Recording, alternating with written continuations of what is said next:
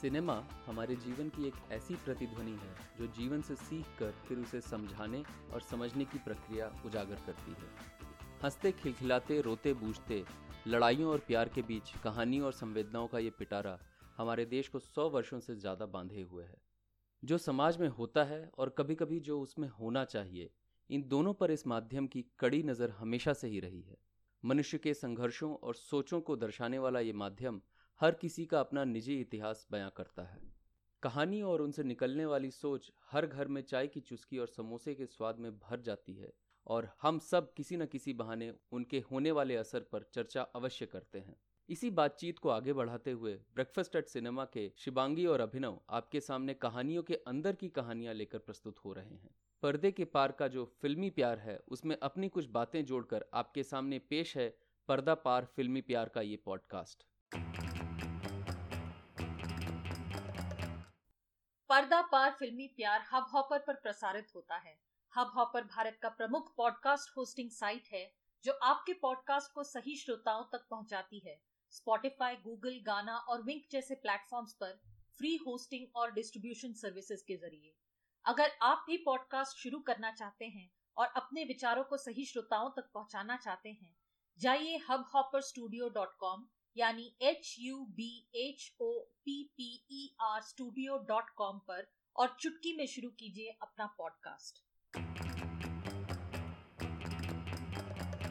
नमस्कार, स्वागत है आपका हमारी इस कड़ी में। आज हम निर्देशक विशाल भारद्वाज की शेक्सपियर ट्रेजेडी ट्रिलेजी यानी शेक्सपियर कृत तीन नाटकीय त्रासदियों पर आधारित फ़िल्मों में से पहली के बारे में बात करने जा रहे हैं। सन 2003 की इरफान तबू अभिनीत ये फ़िल्म हिंदी फ़िल्म के इतिहास में एक नया परचम लहराती है और हमें ये सोचने पर मजबूर करती है कि हमारी अपनी फ़िल्मों से उम्मीद क्या होनी चाहिए। एक से बढ़कर एक कलाकारों के अभिनय कौशल से सजी हुई ये फ़िल्म अपराध बोध, यानी कि गिल्ट की भावना की अनंत गहराइयों में गोते लगाती हुई और तैरती सफल दिखती है। आइए जानते हैं एडिटर आरिफ शेख के संकलन, सिनेमाटोग्राफर हेमंत चतुर्वेदी के छायांकन, गुलजार के गीतों से सजी विशाल भारद्वाज के संगीत से बंधी लेखक अब्बास टायरवाला और विशाल भारद्वाज के कलम से निर्मित शेक्सपियर के मैकबेथ पर आधारित मकबूल के बारे में। ये कहानी है मुंबई के अंडरवर्ल्ड वालों की। अब्बा जी नामक डॉन मुंबई के जाने माने गुंडे हैं और उनके इर्द गिर्द हैं उनके गिरोह के बाकी लोग, जिनको काम के सिलसिले में एक दूसरे पर पूरा भरोसा करते हुए दिखाया गया है। इनमें अब्बा जी का सबसे खास शागिर्द एवं नौकर है मियाँ मकबूल। फिर पता चलता है कि रोमांस में खास रुचि न रखने वाले मकबूल और अब्बा जी की रखेल निम्मी को एक दूसरे से प्यार है और कई दिनों से वो प्रेमी हैं। अब्बा जी की बेटी को मकबूल के समकक्षी काका के बेटे से प्यार होता देख मकबूल को अपना भविष्य सुरक्षित नहीं दिखता उधर हमें ये भी पता चलता है कि गैंग के राजनैतिक शक्ति के स्रोत भोसले की परिस्थिति भी डामाडोल हो रही है क्योंकि अब पालेकर उसकी गवर्नमेंट गिरा के अपनी सरकार बनाना चाहता है। ऐसे में अब्बा जी की गद्दी, उनके धंधे और मुंबई पर राज करने की आकांक्षा से भरे हुए उनके अन्य चेलों पर भी ध्यान जाता है। जैसे जैसे परतें खुलती दिखती है वैसे वैसे ये गैंग खोखला और शक्तिहीन मालूम पड़ता है। जब निम्मी देखती है कि अब्बा जी का मन अब एक नई बॉलीवुड अभिनेत्री पर आने लगा है और उनकी ज़िंदगी में उसका दर्जा खतरे में है वो अपने भय मकबूल से व्यक्त करती है कि वो अब किसी भी वक्त इस गिरोह के बाहर निकाल दी जा सकती है। इस स्थिति में उसका अपने परिवार के पास जाना भी विकल्प नहीं रह जाएगा। ये सुनकर मकबूल अपने और निम्मी की जगहों को मुकम्मल करने के रास्ते पर चल देता है। मुंबई अंडरवर्ल्ड के बीचों बीच शक्ति हासिल करने की इस लड़ाई में मियाँ मकबूल सिर्फ़ शक्ति के लिए नहीं बल्कि अपने प्यार को सुरक्षा देने के लिए, जो करता है, वो करता है। उसके निर्णयों और हरकतों की वजह से एक सफल और कुख्यात गैंग के पैरों तले ज़मीन खिसक जाती है। फ़िल्म अपने बाहरी पहनावे में तो नाजायज प्यार और उसके पाक बनने की कोशिशों की कहानी है, पर उसके अलावा ये फ़िल्म अपराध बोध से जूझने, बेकार की हिंसा, नेताओं और अपराधियों के संबंध, चोर और सिपाही की कहानी, जमीर और बेईमानी की लड़ाई, मर्द और औरतों के रिश्तों और शायद कुछ हद तक हिंदू और मुसलमान रिश्तों की भी कहानी है। अब्बा जी के पूरे गैंग पर तीन तरफ़ से ग्रहण लगता है। पहले निम्मी के रूप में गैंग को अंदर से खाने वाला कीड़ा, फिर पुलिस वालों का बाहरी षड्यंत्रकारी हमला और फिर राजनीतिज्ञों द्वारा आखिरी सेंध। कहानी में जितनी हिंसा कैमरे के सामने नहीं है, उससे ज़्यादा हिंसा मन और राजनीति के खींचतान में दिखती है। परिवार का नाम तो कई बार लिया जाता है, और ये भी दर्शाने की कोशिश की जाती है कि भले ये सब गुंडे हैं और खून खराबे की ज़िंदगी जीते हैं, पर इन सब का एक जमीर है। लेकिन ये जमीर कितना नाजुक है, ये समझ में आ जाता है जब सबके सपने दांव पर लगते हैं। सब मकबूल को दोषी ठहराते हैं और कहते हैं कि निम्मी के बहकावे में आकर उसने सबको बर्बाद कर दिया। लेकिन इसका दोषी, इस कहानी का हर महत्वाकांक्षी पात्र है, पुलिस वाले पंडित और पुरोहित भी। लेकिन सारी कहानी सिमट कर इस जगह खड़ी दिखती है, जहाँ निम्मी ही वो कारण है, जिसने इस मज़बूत बंधन को खोखला बना दिया है। एक ऐसा गुंडों का परिवार, जो कि एक दूसरे का ख्याल रखता था, जिसमें सब भाई भाई थे, और जहाँ जुर्म करने के भी तरीके थे, उन सबको छोड़ वो अपने विध्वंस की तरफ़ चल देता है। फ़िल्म में फ्रांसिस फोर्ड कोपोला की प्रसिद्ध अंग्रेज़ी फ़िल्म द गॉडफादर की छटाएँ भी हैं। द गॉडफादर आज भी हॉलीवुड में बनी सबसे उम्दा फ़िल्मों में से एक मानी जाती है। लेकिन मकबूल की कहानी विलियम शेक्सपियर की सबसे जानी मानी त्रासदिया नाटक मैकबेथ से प्रेरित है। इस फ़िल्म में मैकबेथ का पात्र, यानी मकबूल, का असली संघर्ष भी सामने आता है और नज़दीक जाकर देखने में कहानी और भी गहरी और दिलचस्प मोड़ लेती दिखती है। इस फ़िल्म की सबसे अनोखी बात यह है कि ये फ़िल्म जितने जवाब देती है, उतने ही सवालों के साथ दर्शकों को छोड़ती भी है। सबसे पहला सवाल तो मन में ये आता है कि वो हिंदू पुलिस वाले पंडित और पुरोहित की भविष्यवाणी थी या फिर मियाँ मकबूल की खुद की आरज़ू जो इस गैंग के लिए मौत का ऐलान करती है? ये तो देखना पड़ेगा और समझना पड़ेगा, क्योंकि कहानी की शुरुआत ही होती है मुंबई की कुंडली से। और मुंबई की कुंडली के बाद से जब मियाँ मकबूल की कुंडली के बारे में पंडित और पुरोहित बात करते हैं तो ऐसा लगता है कहीं ना कहीं कि वो मियाँ मकबूल को उस तरफ़ ढकेल रहे हैं जहाँ शायद वो अपनी इच्छा से ना जाए। ये तो समझ में आता है कि मकबूल जो है वो महत्वाकांक्षी है। वो अब्बा जी के साथ उसका जो रिश्ता है उसके ज़रिए वो कहीं पहुँचना चाहता है कुछ करना चाहता है अपनी ही लाइन में। ये समझने वाली बात है कि क्या वो अब्बा जी को कभी धोखा देता? शायद नहीं या शायद हाँ। अब ये तो दर्शक देखें और खुद से समझें। असलियत में अगर आप शेक्सपियर की मैकबेथ नाटक पर भी ध्यान दें तो वहाँ पर भी वो तीन चुड़ैलों की भविष्यवाणी सुनकर ही ऐसी आरज़ू रखने लगता है कि वो जाके राजा को मार डालता है और खुद राजा बन जाता है। साहित्य की कक्षाओं में भी इस बात पर चर्चा होती रहती है कि क्या वो मैकबेथ की खुद की इच्छा थी या उसने चुड़ैलों की भविष्यवाणी सुनकर ये रास्ता चुना? दर्शक देखें, खुद फैसला करें। दूसरा सवाल ये आ सकता है कि गुड्डू, जो काका का बेटा है और एक हिंदू है, क्या उसका लीडर बनना पुलिस को ज़्यादा गंवारा था? बल्कि इसके कि एक मुसलमान गुंडा राज करता रहे। ये भी सोचने वाली बात है, क्योंकि हर सीन में जहाँ पंडित और पुरोहित हमें नज़र आते हैं, हमें ये ज़रूर दिखता है कि वो किसी एक परिणाम की तरफ़ बाकी सभी पात्रों को ढकेल रहे होते हैं। उस परिणाम का हम लोगों को भी अंदाज़ा नहीं है, दर्शकों को भी अंदाज़ा नहीं है। शायद उस परिणाम के बारे में सिर्फ़ वो पंडित और पुरोहित ही एक दूसरे से बात करते हैं और उसका खुलासा किसी और के सामने होने नहीं देते। उनका जो पूरा एक षड्यंत्र है, वो किस तरफ़ जा रहा है और वो किसके साथ वफादारी निभा रहे हैं, वो हमें अंत तक पता नहीं चलता है। एक दो सीन्स में ये थोड़ा साफ़ होता है, जब पहली बार देवसुरे आता है और उसके सामने पंडित और पुरोहित की हाजिरी होती है तो एक पूरे गैंग का सफाया हो चुका है और अब मुंबई के ऊपर अब्बा जी का एक छत्र राज है। ऐसी परिस्थिति में देवसरे ये सवाल पूछता है पंडित से और पुरोहित से कि तुम थे कहाँ उस वक्त? और उनका जवाब ये आता है, ड्यूटी पर थे। उस पर जब प्रश्न उठाया जाता तो वो कहते हैं, सर, ये आसान नहीं है कि एक गैंग खत्म हो गया और दूसरे को हम अकेले संभाल सकें। तो कहीं ना कहीं उनका इशारा इस तरफ़ है कि इस पूरे गैंग को एक के बाद एक सफाया कर दिया जाए धीरे धीरे इनकी शक्ति को खत्म कर दिया जाए। कभी कभी ही इसकी झलक देखने को मिलती है। जैसा आपने कहा, शिवांगी, उनकी वफादारी किस तरफ़ है, ये समझ में नहीं आती है। तो जैसे आपने सवाल पूछा था कि क्या एक हिंदू लड़के के राज में उनकी ज़्यादा उन्नति होगी इस उम्मीद के साथ वो ऐसा षड्यंत्र रचते हैं ये हमें नहीं पता। और ये सिर्फ़ हमारा अनुमान है कि हिंदू और मुसलमान का झगड़ा यहाँ पे हो रहा है। ज़रूरी नहीं है कि फ़िल्म बनाने वालों ने ऐसा दिखाने की कोशिश की है। उसके बाद हम ये सवाल भी पूछ सकते हैं कि कीचड़ में कमल खिलने के समान क्या मकबूल और निम्मी का बच्चा गुड्डू और समीरा के घर में एक अच्छी और नई शुरुआत की तरफ़ इशारा है? हम लोगों ने फ़िल्म कई बार देखी और कई बार इस पर हमारी झड़प भी हुई कि वो बच्चा है किसका? क्या वो अब्बा जी का बच्चा है या मकबूल का बच्चा है? और कहीं ना कहीं दर्शकों को भी इसके बारे में थोड़ा सा शक रहता है, लेकिन एक सीन ऐसा मिलता है जहाँ पे निम्मी खुद से मकबूल से कहती है, ये बच्चा रोता रहता है। जब बच्चा उसके पेट में होता है तब की ही ये बात है और मुझे सोने नहीं देता क्योंकि इसके बाप को हमने मारा था। आखिरी में जब हम देखते हैं कि गुड्डू और समीरा एक साथ उस बच्चे को अस्पताल से अपने साथ ले जा रहे हैं तो ऐसा लगता है कि कहीं उनको भी अंदाज़ा था कि ये बच्चा शायद अब्बा जी का है।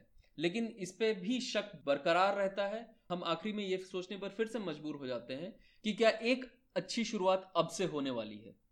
एक और सवाल जो कि दर्शकों के मन में पैदा हो सकता है शुरुआत में ही, जब मुगल को ढूंढते हुए, जो कि दुश्मन गैंग का डॉन है अब्बा जी के दो चेले, या दाएँ हाथ और बाएँ हाथ कहे जा सकते हैं, काका और मकबूल। काका के बेटे गुड्डू के साथ एक गाड़ी में जा रहे होते हैं और मुगल का पता चलता है। मुगल का पता चलते ही मकबूल बोलता है, मुगल को जा रहा हूँ मैं मारने और तुम दोनों जाओ उसके बेटे को मारने। जिस पर गुड्डू तुरंत सवाल खड़ा करता है कि, मुगल को मारने तू क्यों जाएगा? मैं क्यों नहीं जा सकता? यहाँ पे एक बार कहीं सोचने को मिलता है कि क्या गुड्डू को शुरुआत से ही मकबूल पे भरोसा नहीं था? जब वो मुगल के पास पहुँचते भी हैं और उससे सवाल पूछते हैं कि मुगल धोखा किसने दिया हमें तो मुगल बोलता है, तू ही था वो। फिर से मन में वो शक पैदा होता है, तुरंत ही मुगल को मार दिया जाता है और कहानी आगे बढ़ जाती है, जहाँ पे हम निम्मी और मकबूल की प्रेम कथा देखते लेकिन जब मुगल मकबूल की तरफ़ इशारा करते हुए कहता है कि तू ही था जिसकी वजह से ये सब शुरू हुआ है तू ही भेदी था उसके वजह से मन में एक शक ज़रूर पैदा हो जाता है कि मकबूल की ये जो इच्छा थी कि वो अब्बा जी की गद्दी हासिल कर ले क्या वो उसको शुरू से उस रास्ते पर चला चुकी है और हम कहानी को कहीं बीच से देख रहे हैं? गुत्थियाँ जो है आपस में मिलते जाती हैं समझ में नहीं आता सच्चाई क्या है कहानी की। ये बहुत ही मनोवैज्ञानिक तरीके से काफ़ी पेचीदा कहानी है। और इसमें हर किसी के सोच को ध्यान में रखते हुए अगर आप इस कहानी को देखेंगे तो आपको समझ में आएगा कि हर किसी के मन में कोई ना कोई छुपी हुई योजना है। जिस राह पे वो चलना चाह रहा है, लेकिन एक दूसरे के मन के सोच को समझकर अपना रास्ता तय करते जाना, वो भी बहुत बड़ी बात है। निम्मी बड़े तरीके से कर पाती है और वो मकबूल को अपने साथ खींच लेती है, इसलिए मकबूल भी उस राह पे बहुत आसानी से चल पाता है। हर तरह से ये कहानी एक नया रंग लाती है। मतलब हर किसी के दृष्टिकोण से अगर देखी जाए तो कहानी के अलग अलग रूप निकलते हैं। बिल्कुल। अभिनव आपने पता नहीं इस बारे में सोचा कि नहीं? निम्मी और मकबूल जो पाप करने के इतने आदि हैं जब वो एक पाक ज़िंदगी की तरफ़ आगे बढ़ने लगते हैं कम से कम अपने रिश्ते में एक दूसरे के साथ तब क्यों हर कोई उन्हें नकारा घोषित कर देता है? मेरे ख्याल से बहुत आसान है ये कहना जो कि फ़िल्म के आखिरी कई सीन्स में ये होता है आखिरी कई दृश्यों में ये दिखाया जाता है। कि हर कोई निम्मी को ही दोष दे रहा है। बिना किसी चीज़ का खुलासा किए हुए हम दर्शकों से ये कहेंगे कि एक सीन है फ़िल्म का, जहाँ पे निम्मी अपना सिर मकबूल की गोद में रख के बार बार अपने मियाँ से, और ये भी बहुत दिलचस्प बात है कि मकबूल का नाम भी मियाँ मकबूल है, और निम्मी जब भी उसको बुलाती है तो मियाँ के नाम से बुलाती है, जिसका अर्थ एक और दृष्टिकोण से देखा जाए तो होता है पति। तो निम्मी जब मकबूल की गोद में अपना सिर रखे हुए है वो बार बार मियाँ से पूछती है, मियाँ, हमारा प्यार तो पाक था ना मियाँ? और उस वक्त दिल टूट जाता है कि इन सब चीज़ों के बीच में कुछ अच्छा शायद हो सकता था, लेकिन हो नहीं पा रहा है। और आखिरी में उम्मीद तभी दिखती है, जब मियाँ और निम्मी के बच्चे को समीरा और गुड्डू अपना लेते हैं। किसी बुज़ुर्ग ने कभी मुझसे बचपन में कहा था कि ये दुनिया में जितने भी जंग हुए हैं आज तक वो सब किसी न किसी औरत की वजह से हुए हैं। और इस कहानी में भी कुछ इसी तरफ़ दर्शकों का मन जाता है कि ये सब निम्मी के कारण हुआ है। लेकिन मैं ये मानने को तैयार नहीं मैं भी नहीं। क्योंकि निम्मी तो बस अपने आप को बचाने की कोशिश कर रही है। और जहाँ सारे पुरुष महत्वाकांक्षी है और अपने लिए रास्ता बनाने की कोशिश कर रहे हैं वहाँ निम्मी भले ही बाहर जाके लोगों का खून खराबा ना करे लेकिन उसको भी उतना ही हक है महत्वाकांक्षी होने का। बिल्कुल। और जहाँ लोग बाहर वालों का खून खराबा कर रहे हैं वो भी जिसको अपने भविष्य का कोई अंदाज़ा नहीं है कि वो कहाँ रहेगी आज से छह महीने के बाद, जिसका दर्जा गिरते हुए दिखता है हमें अपने सामने, वो क्यों ना अपने दर्जे को संभाल के रखने के लिए कुछ करे? ये जैसा आपने कहा, किसी बुज़ुर्ग ने कहा, ये मेरे हिसाब से बहुत ही आसान बात है, क्योंकि ये मैंने भी सुना है बड़े होते हुए, कि जैसे कि महाभारत का युद्ध द्रौपदी की वजह से हुआ। द्रौपदी के साथ जो हुआ, उसके बाद अगर महाभारत का युद्ध नहीं होता तो क्या होता? और अगर उस चीज़ का बदला न लिया जाता पांडवों से तो उन्हें फिर ज़िंदगी में कुछ करने का हक था? उसके बाद से क्या वो किसी राज्य के अधिकारी बनते? और किस तरह के राज्य के अधिकारी बनते? उसकी प्रजा कैसी होती? उसकी सोच क्या होती? तो मेरे ख्याल से ये कहना बहुत आसान है, लेकिन हमें ये सोचना पड़ेगा कि मर्द हमेशा शायद औरतों को एक ज़रिया बनाते हैं अपनी अपनी महत्वाकांक्षाओं को पूरा करने के लिए। अगर ध्यान से देखा जाए तो फ़िल्म मियाँ के साथ निम्मी के पागलपन और पूरी तरह से बर्बाद हो जाने की कहानी तो है ही। और इससे कोई भी अछूता नहीं रहता। फ़िल्म में एक डायलॉग है, पंडित और पुरोहित बार बार कहते हैं, मियाँ, दरिया को घर में ना आने देना।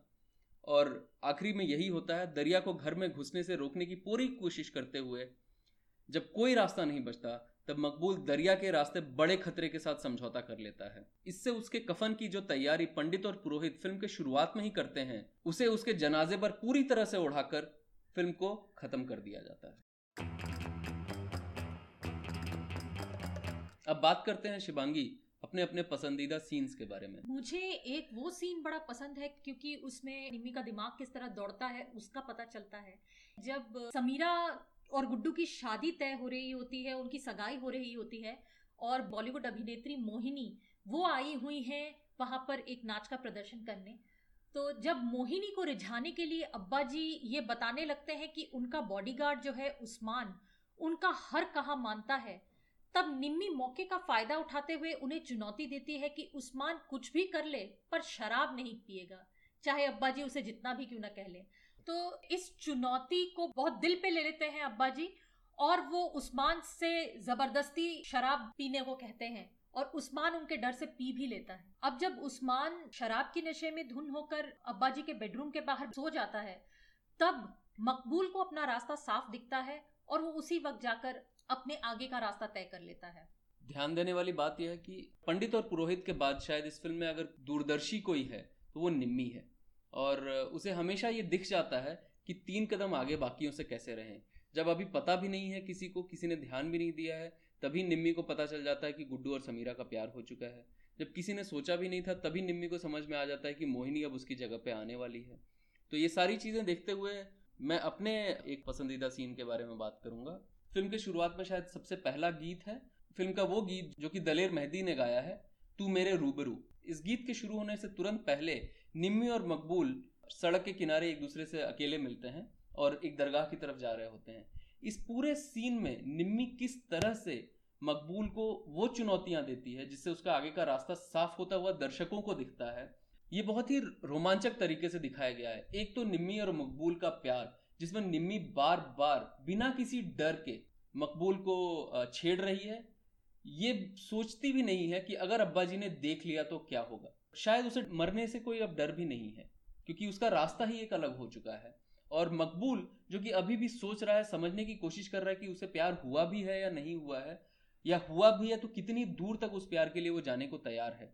इस सीन में और उसके बाद इस गीत में इन दोनों की जो खेल हैं, जो कि बहुत ही खतरनाक हैं लेकिन इस प्यार की मासूमियत भी दिखती है और इस प्यार के अंजाम तक भी हमारा दिमाग चला जाता है। मेरे ख्याल से ये फ़िल्म अगर एक किसी अभिनेता को बाहर निकाल के कहें कि ये फ़िल्म इसकी है तो मुझे ये लगता है कि ये फ़िल्म तबू की है। पूरी फ़िल्म के बीचों बीच ये एक अकेली औरत खड़ी है, जिसने इतने बड़े बड़े महारथियों के सामने बिना झिझक के जो परफॉर्मेंस दी है, जो अभिनय दिखाया है, ये हर फ़िल्म में हमें बार बार दिखता है। एक और सीन है इसमें अभिनव। जब हम पहली बार मकबूल और काका को पंडित और पुरोहित से बात करते हुए देखते हैं तभी मुगल के गैंग को खत्म कर कर आ चुके हुए और उसके बाद वो पार्टी मना रहे होते हैं जश्न मना रहे होते हैं। ऐसा है कि अब्बा जी के रास्ते के कांटे हट चुके हैं और ये सब शराब पीकर दावत मनाकर एक दूसरे से मन की बात कर रहे हैं दिल की बात कर रहे हैं। अब आदत से मजबूर पंडित जो है वो हर जगह कुंडली बनाने लगते हैं किसी न किसी की और हाथ में जो आया उसी से कुंडली बनाने लगते हैं। आदत से मजबूर पंडित चखने से कुंडली बनाते हैं। कहीं पे काजू रखा है कहीं पे मूंगफली रखा है कहीं पे चना ज़ोर गरम रखा है। और कहते हैं कि अब्बा जी का पतन का वक्त करीब आ रहा है और इसके बाद मकबूल ही उनकी जगह लेकर। छह महीने के अंदर। और ये सुनकर काका और मकबूल के चेहरे देखने लायक होते हैं जहाँ काका कुछ डर से चौंक जाते हैं और हंस के बात को टालने की कोशिश करते हैं। मकबूल भी हंसता है एक नर्वस सी हँसी हंसता है। शायद उसका प्लान पकड़ में आ गया। लेकिन हमें यह भी साफ़ दिखता है कि वो गहरी सोच में डूब जाता है उसके बाद से। उसी सीन में क्या होता है? सब छेड़ रहे होते हैं मकबूल को कि उसको तो किसी से प्यार हो ही नहीं सकता क्योंकि वो रोमांस करने वाला बंदा है ही नहीं। लेकिन उसी सीन में तुरंत एक लड़की का फ़ोन आता है मकबूल के पास कि तुम ठीक हो? और हमें कुछ कुछ समझ में आता है कि कहीं ये अब्बा जी की रखेल निम्मी तो नहीं है। और हमारे दिमाग के चक्कर जो हैं पहिए जो हैं वो घूमने लगते हैं। अब ऐसा देखिए, इस सीन में चार महान अभिनेता, नसीरुद्दीन शाह, ओमपुरी, पीयूष मिश्रा और इरफान अपनी अपनी कला का ऐसा कमाल दर्शाते हैं कि दर्शक इस सीन में खो जाते हैं।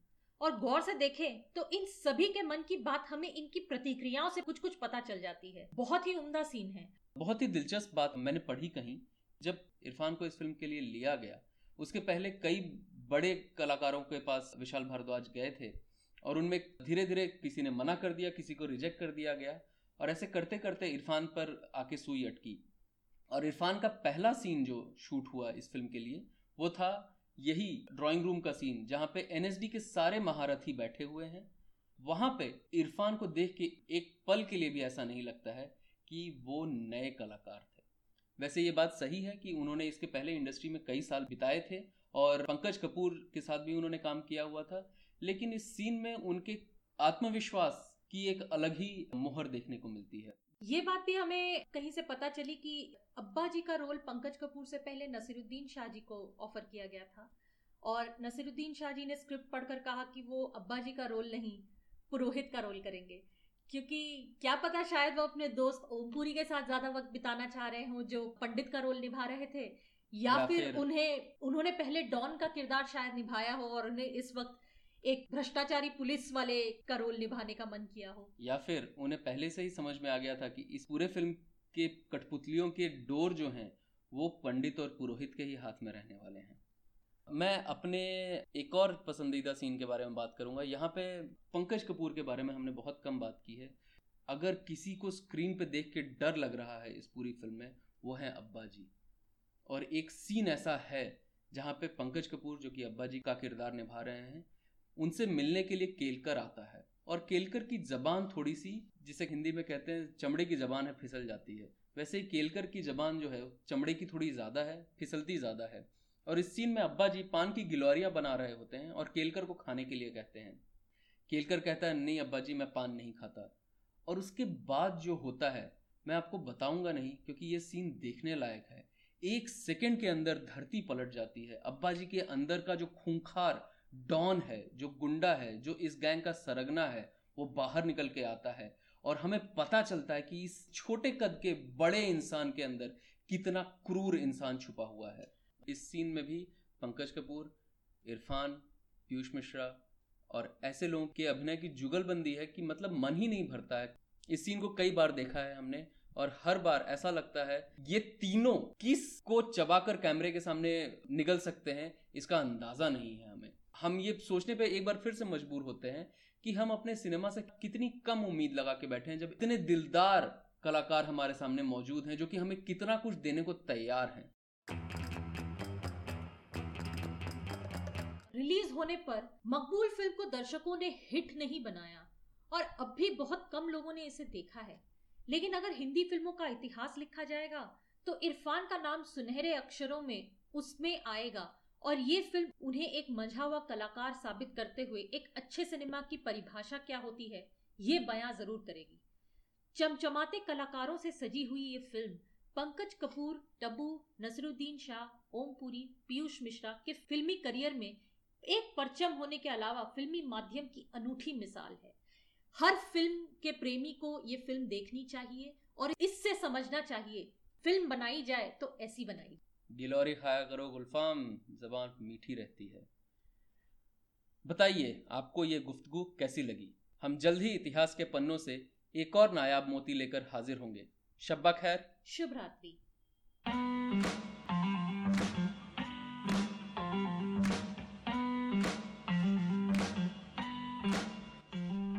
पर्दा पार फिल्मी प्यार पॉडकास्ट। ब्रेकफास्ट एट सिनेमा जो 2014 से सिनेमा का ज्ञान और सिनेमा से ज्ञान बढ़ाने की कोशिश में लगा हुआ है की पेशकश है। यह पॉडकास्ट इस लक्ष्य की ओर एक और कदम है। हम हर उम्र और हर क्षेत्र के बच्चों और बड़ों के साथ कई विषयों पर काम करते हैं। सिनेमा के बारे में हमसे बात करने के लिए आप हमें फेसबुक और इंस्टाग्राम पर ब्रेकफास्ट एट सिनेमा के नाम से और ट्विटर पर ब्रेकफास्ट एट सिने के नाम से ढूंढकर हमसे संपर्क कर सकते हैं। आप हमारे website breakfast at cinema dot com पर भी हमसे संपर्क कर सकते हैं। इस पॉडकास्ट के बारे में आपके विचार सुनकर हमें खुशी होगी। आभार।